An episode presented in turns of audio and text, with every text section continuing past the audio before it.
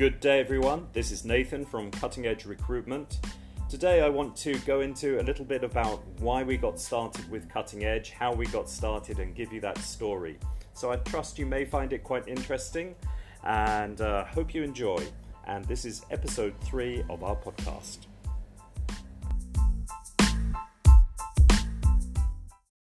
So, let's go into why we got started and how that happened. And it was one of, as usual, one of these sort of accidental stories, and we ended up running cutting edge from uh, from just circumstance, really. So a bit of my background: I was working as a chef, you know, from the age of sixteen. I, I started working as a chef.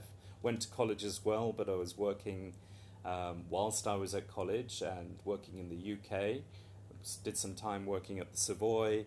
Um, worked in some smaller restaurants that did very well in terms of awards and, and recognition. Uh, one of those went on to win, I believe it was UK Restaurant of the Year. It was the Sportsman in Seasalter in Kent, and uh, I came. I met my wife, and uh, she, we she got a job in Hong Kong, so we moved out to Hong Kong and uh, I started working in the culinary school. And the reason I wanted to do that was because when I was at culinary school, I'd had an amazing uh, lecturer there who really inspired me to, to, to try and do the absolute best. And he really opened my eyes to what hospitality could be, uh, what it was to be a chef, and, and what an amazingly creative and uh, just interesting and wonderful role being a chef can be. And so he would uh, enter us into competitions and, and prepare us for that. And it was very, very inspiring. We ended up coming second in the Toque d'Or competition, which is the, the main student competition in the UK and across Europe. Um, narrowly missed out on first position, but again, it was a, an incredible ex- experience and uh, met some of the top chefs at the time.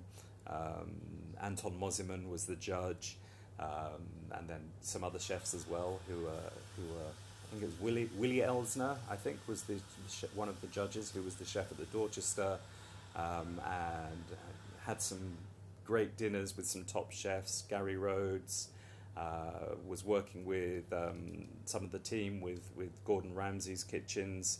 And just just a wonderful time. At the time you know this, this was the time when uh, Gordon Ramsay was just starting out. He was in the aubergine in London, which I believe was his first restaurant. And so, quite involved with that scene, and it was a very, very exciting time in the UK at, the, at that time. It was when being a chef went from sort of quite a standard job to being quite interesting and somewhat cool.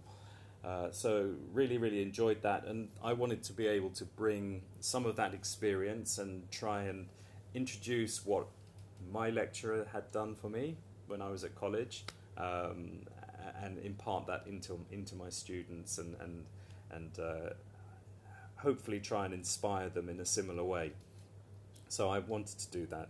A lot of people are not into co- college in terms of uh, culinary school, um, but personally, I, I, had found it to be an absolutely brilliant experience and really set me up for for my career.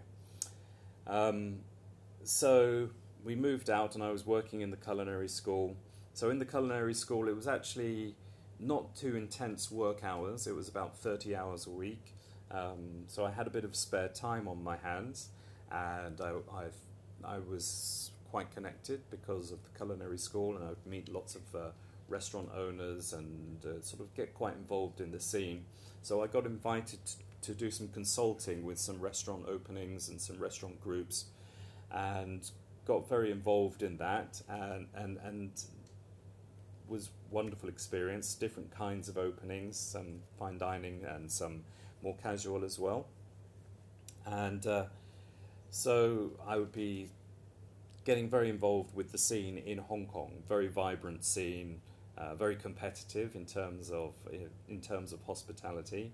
Um, and then once once these concepts were designed, and I'd work with the clients on the design and the menu and and all of those types of things to be set up for the opening of the restaurants, and uh, and and we would constantly bump into the same issue. So I was putting all this effort into So I'll go into what the issue is in a moment. So I putting all of the effort into making sure each project was going smoothly as possible.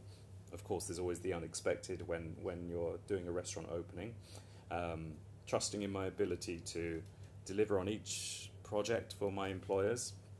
I'd lead the design of menus, do all the testing, excitedly going through all these dishes that we were going to do, do all the staff training, get up all the, you know all the manuals together, all the all the recipes together, all the training, all the ordering systems in place. Um, all these elements were getting set up and work, you know, working very, very busy hours to, to, to do this because I was also having 30 hours of, of teaching as well uh, in, in setting that up. So I'd get all the costings done and all the training manuals prepared, and uh, you know had assured my bosses that I'm extremely well connected because I was. Um, I was working as a in the ho- hospitality school and knew a lot of people because of that. And uh, so I put the word out across our network whenever we needed staff, and I'd place ads on all the usual job boards, and uh, I'd be waiting for these applicants, and then not much would happen. And so I thought, well, okay, we'll, for the lower end positions, we'll maybe we can tap into some of the students who will be leaving soon. But all of those students get hoovered up by the uh, by, by, by the rest by the hosp- um, hotel groups. So those students generally want to go straight into the big hotel brands, and the hotel brands uh, have a have a relationship set up with with the schools where they do an internment in the hotel, and generally generally they go straight into jobs from there. So most of those were gone already. Um, and I was telling my employee employers that I'm you know very well connected, not to worry. They were getting you know they'd start getting a bit anxious as time was going on. In Hong Kong, the uh, timeline for getting restaurants open is quite short, as I'm sure many can understand. Um, due to the extremely high rents here, you know, people want to get get the, the, the, the restaurants open as quickly as possible. And so they'd start getting an- anxious, and I'd assure them it's going to be okay. Uh, I've got everything under control, but inside I'd be panicking, uh, you know, getting, quite, quite, quite anxious and quite concerned about things because we were just not getting the staff uh, who, who, who should be in place for these positions. Um, the, tr- the basic trouble is there's just not enough chefs to go around, not enough uh, management people. Uh, those ones that are there are generally deeply involved in whatever positions they're currently in. So to get them, you need to know that they're ready to, to ready for a move, or uh, you know that they're, they're set up and that they've, they've done their, their job and they're looking for the next the next challenge. And, and but usually they're deeply involved in what they're doing. Uh, the good ones are at least. You know, of course, there are all, always the ones that want to ch- change jobs very quickly, but of course, we don't really want that type. So I doubled down on the search, put more ads out, spend more money on that, and get more and more exasperated. I just felt like I was sending everything out into the abyss. Um, those seekers that were seeking jobs are gen- on those usual general sites um, that are not specialized in, in, in hospitality. Uh, they're generally not looking for hospitality roles. You know, if people are looking for hospitality roles, they're generally um, they they are they're already in hospitality, so they need to, to be targeted. So yeah, it was quite quite. Um, you know, I'd start feeling that this is a nightmare, and uh, this is turning into uh, something that could undermine these projects. Um, then what would happen is because I was focusing so much on staffing and uh, interviewing candidates that were maybe not suitable wasting a lot of time on that, um, you know, because we weren't getting the right people applying, and uh, it was starting to detract from all of the other things that, that I was doing. Um, yeah, so it's like I was ending up in quite a difficult choice. Like, you know, could I, could I employ some people that are not really suited and, and train them up? And they'd need to go through quite a bit of training to get to the standard that we would want. Um, it was just a, yeah, it was quite quite a quite a struggle to be to, to, to be honest. Um, I was very concerned that if I did that, you know, that would this impact on the revenue? If they're not quite trained enough, they're not quite professional enough. Um, but then, what choice do you have if you're not getting the people applying? Um, so, I realised that if I was experiencing this and I'm well connected, um, and everybody else I was talking to was saying the same thing that staff was a nightmare, um, that this was a widespread issue. So I thought that I might be able to start to do something to help out the consulting side of what I was doing if I was to just start compiling all of these people that I was meeting, all of these people that I had, um, you know, that I was talking to in this culinary school. Uh, started just sort of letting people know that you know, if the, finding out who's looking for jobs. So I basically just started compiling everything um, that I had into into a list. So it started out. Uh, we had um, hundreds, a few hundred to start off with. Um, then that quickly got into a thousand, a couple of thousand, a few thousand, tens of, tens of thousands, and then ultimately to hundreds of thousands. So it was quite the uh, um, quite quite the journey, to be honest. Um, to begin with, it wasn't thought out to be a, a, a, recruiting business. We just thought, you know, let's start cutting edge, and well, sorry, we didn't even have the name then. Um, but let's start uh, just compiling things, and this will be helpful for for when we need staff. It'd just be a great database, um, and then I would start getting people approaching me. You know, I know you've got loads of staff on your database. Do you know anyone who's looking for some something? And then you know, I'd match them up with somebody who was looking for something. And it just dawned on me, you know, maybe we should sort of professionalize this a little bit. So I was doing my, I, I always start the day with a meditation, um, try and set myself up properly. And then one day I was meditating, and the name Cutting Edge just popped into my mind, and I was like, oh, that's a great name for the recruiting agency because, um, you know, cutting edge knives, chefs. Yeah, that's great. So I got my friend, who's an artist, to quickly draw up a, lo- a logo Took her about 15 minutes, and I thought that's wonderful. Uh, it's still the logo we use today, exactly the same. And uh, within a few months, the word started spreading, and I now had candidates from across Hong Kong and uh, even China reaching us. And uh, we'd start getting all these CVs, and I thought this is this is great. So I started getting very enthusiastic about it. Um, it got to the point where I thought, well, you know, this is this is uh, I, I, could, I, should focus on this full time. So I handed in my notice and uh, started focusing full time on cutting edge recruitment. Then uh, the realization dawned on me that uh, this this database we had was becoming massive and too too big to manage. Um, I, I, was becoming totally overwhelmed with all the with all the with the demand and with the uh, amount of CVs we had, and I couldn't remember every, every everybody who'd sent us CVs because there were just too many to keep to, to keep um, tabs on. You know, I started segmenting them and organizing them, but even then it was too many. So I needed assistance from somebody who knew what they were doing in recruiting. So I put the word out, and uh, luckily somebody introduced uh, Kelly to me, who still works with us, and she had been working in hospitality, sorry, in recruiting for quite a long time, and knew all the systems that needed to be in place and all the software that would help access and tap into the various uh, documents we had and the various the, the database and compile everything and, and order all the best best candidates so we knew exactly who the best candidates were in each in each niche and uh, she set up that whole system and organized all of that so it was all running incredibly efficiently so we could just as somebody approached us we were able to quickly you know, put, find those people know who, who's looking for positions already who'd be open and uh, and quickly match up the right people. So that was a massive help and uh, really really appreciated that she joined us for that.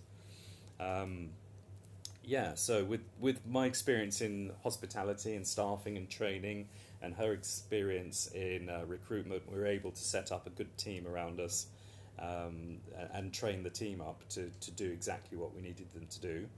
And uh, thankfully, that's, that's working out quite well. Um, so then, after several couple of years, we started getting clients reaching out to us from across Asia. So initially, we had Hong Kong, and then China. Clients in China started reaching out to us, and we got quite a few interesting clients. And then, then it started spreading t- from the from the bigger cities to, you know, the so we Shanghai, Beijing, and then places like Chongqing and Shenzhen, uh, and started assisting them in that way, um, which was great. And then we started getting a lot of uh, candidates who were in China as well, sending us their profiles, and the word was getting out that we were people to go to, to to find staff and find jobs. So that was wonderful. And uh, so it seemed like we stumbled across this huge unmet demand and that we were able to, to really help some people out along the way. And then, to my great surprise, we started getting approached from places in the Middle East, um, which I really wasn't expecting. So, we've got quite a few clients over in the Middle East as well, um, various countries over there, from uh, you know, Dubai and some of the some of the other countries, and uh, even some of the royal families or one of the royal families reached out to us, which was a great surprise. Um, and so it's been wonderful, sort of uh, working with a wide range of clients and a wide range of candidates to, to, to get people in place for great positions. So, several years on, it's been an absolutely amazing experience to learn how we've been able to help candidates reach their dream jobs and to have candidates send in you know when when they get jobs and they send in photos of them working or videos of them working or you know sometimes we get fat pictures of of candidates that we've helped with their families and they're you know got their wife and their kids and uh, it's it's really really great know, when that sort of thing happens because you realize that they really appreciate it and they really see that we've helped them get their dream job and really change something for them in their in their lives um, which wasn't something I intended or even thought about, but it's a wonderful uh, side effect of doing what we do. And then when we go and visit clients and we see people that we've put in place, you know, maybe they're looking for a, a really specialist chef. I don't know, some, some you know, maybe like Japanese cuisine uh, mixed with Western influence or Western plating style. Um, and they're really, really looking for an excellent chef in that, that genre and we get the perfect person for them and they take their restaurant and they get their opening done and that chef opens everything perfectly for them and you see them getting awards and you go and visit them and uh, it's just wonderful to, to, to see the, uh, the, the gratitude and the impact that we can have by getting the right people in the right place and really smoothing things along for our clients and, uh, and the candidates that apply as well.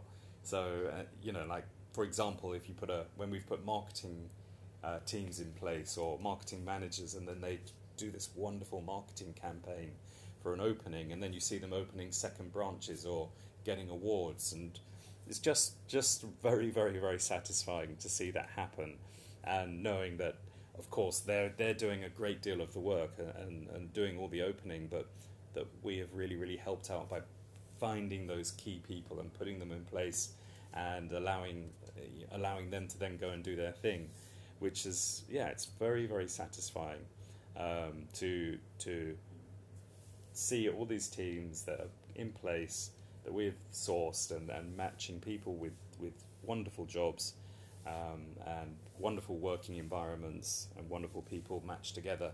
And so, great experience, and I just wanted to share all of that with you. I hope it's interesting. And uh, I'll be doing another podcast very soon on another topic, and uh, hopefully you will enjoy that one too. Thank you.